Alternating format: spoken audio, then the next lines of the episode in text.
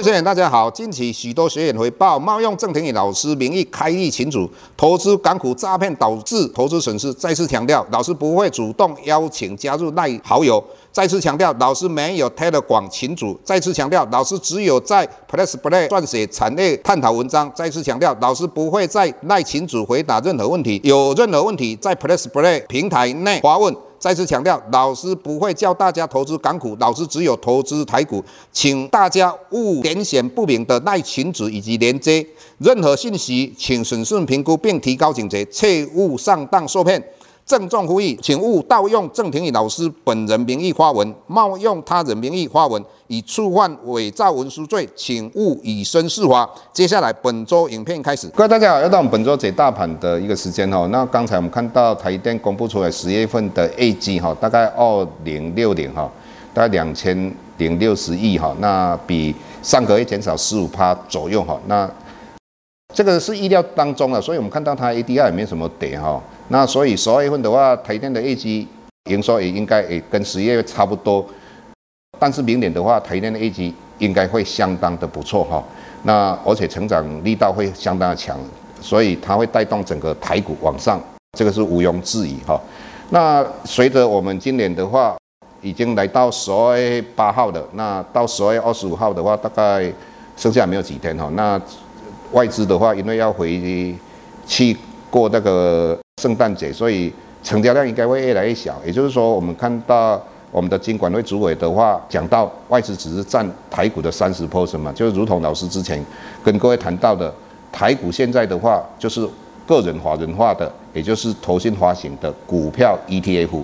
那这个对于撑大盘非常有效用，更何况到十二月份，Christmas 这一段期间，外资买盘相对减少，卖盘也相对减少的状况之下。应该有如雨后春笋的这些被动式的一个 ETF，或者撑大盘，甚至于大盘很有机会继续往上攻，这是我们的一个看法哈。那当然，老师也在电视上看到一些分析，就是说，如果美国明年的话降息，它可能会像两千年，那两千年就是美国联邦基金利率来到最高点六点五，那从一趴一直来到六点五的这一段期间。美国的股市在涨的，那大家的解释就是美国的经济好了。那从六点五第一次往下调降的时候，来到六 percent 的股市就从那个高点啊一零三九间啊一直跌到三千九百五十五点左右了。这是两千点。那两千零八年的话，金融海啸，当美国联邦基金的利率开始往上来到五点二五的时候，那美国的股市会涨。那五点二五开始。第一次调到四点七五的时候，美国股市也是大跌下来。那大家会认为说，哎，明年的话，如果开始降息的时候，很有可能是像两千点、两千零八年，这个思维是不对的哈。你要了解，我们台股的话，从哪时候开始？从一万八千六百一十九点开始修正回来，就是去年的三月份要升息之前，二月四号那天刚好，台股的指数破季线，季线往下弯，一直到十月份嘛。那十月份的话，这一段时间，美国的联邦基金利利率已经来到四趴多了。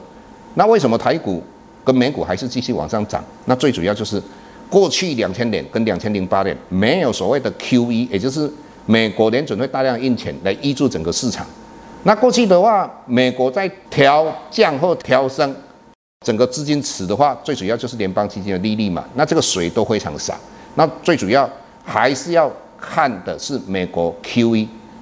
这个才是最重要的哈，所以这一点老师的看法是很简单的。纵使美国开始调降利率的时候，大家就得说美国的经济不好，那纵使美股有往下修正的话，那幅度也不会太大，这一点各位不用担心。那刚才老师在上课的时候，有学生问我说：“老师，到底我们现在要继续存金融股还是金融债？”哈。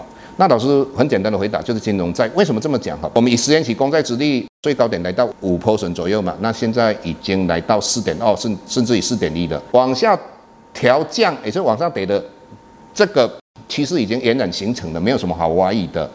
那你去买台湾的金融股，今今年的话，它获利也相当不错。但是明年的话，它配息还是会受到很多影响。举例来讲，也就是过去的债券跌价损失的话，明年到底冲回多少？也就是说，对明年的配息还是不是非常稳定嘛？那以目前的金融债的配息，我们几个来讲哈，就是中信优质顺位的一个金融债。那这一档的话，我看它这个月的配息大概四点五左右。那再加上的话，老师之前一直跟各位谈到的，它的存续期间大概十三年嘛，也就是说你在买金融股的时候，你大部分最最主要是希望它值利率高，但是你要赚到它的资本利得价差很困难。但是金融债的话很简单，为什么？只要利率跌一趴，它的存续期间十三年，那就代表它会涨十三趴，也就是它的价差就是十三趴。那如果跌两趴，它是二十六趴，这个是金融股现在没办法。所以以现在开始一直到美国十年期的或二十年期的公债殖利率来到两趴以下的话，你才思考说，我把这些金融再卖掉，接下来再想说，我到底要不要存金融股，或是其他可以作为我长期投资的一个标的，这是我个人认为这样的一个思维应该才是比较正确的。那至于有产业的一个分析，就如同我们看到这段时间有一些个股，外资一直在卖，大家都一直在很害怕外资为什么会卖，是不是外资看不好它？那老师跟各位谈到了，外资一般来讲有两个账户，一个是外资，一个是内资。那外资它两个账户，外资这个账户会先买，买到一个程度之后，它就会卖给内资，内资接了之后，到一个程度之后，这个外资会再继续往上。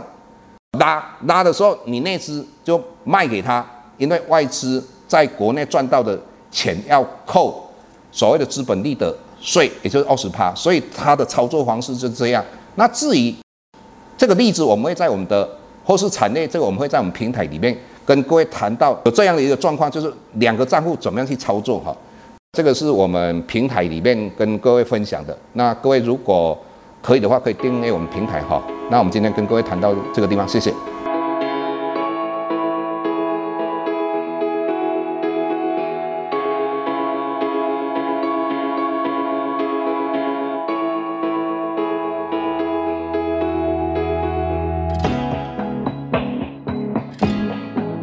下周台股个股当中，老师精选的十几档个股做重点分析。想要了解老师到底精选哪些个股，欢迎订阅 Plus Play 互惠内容。下周见。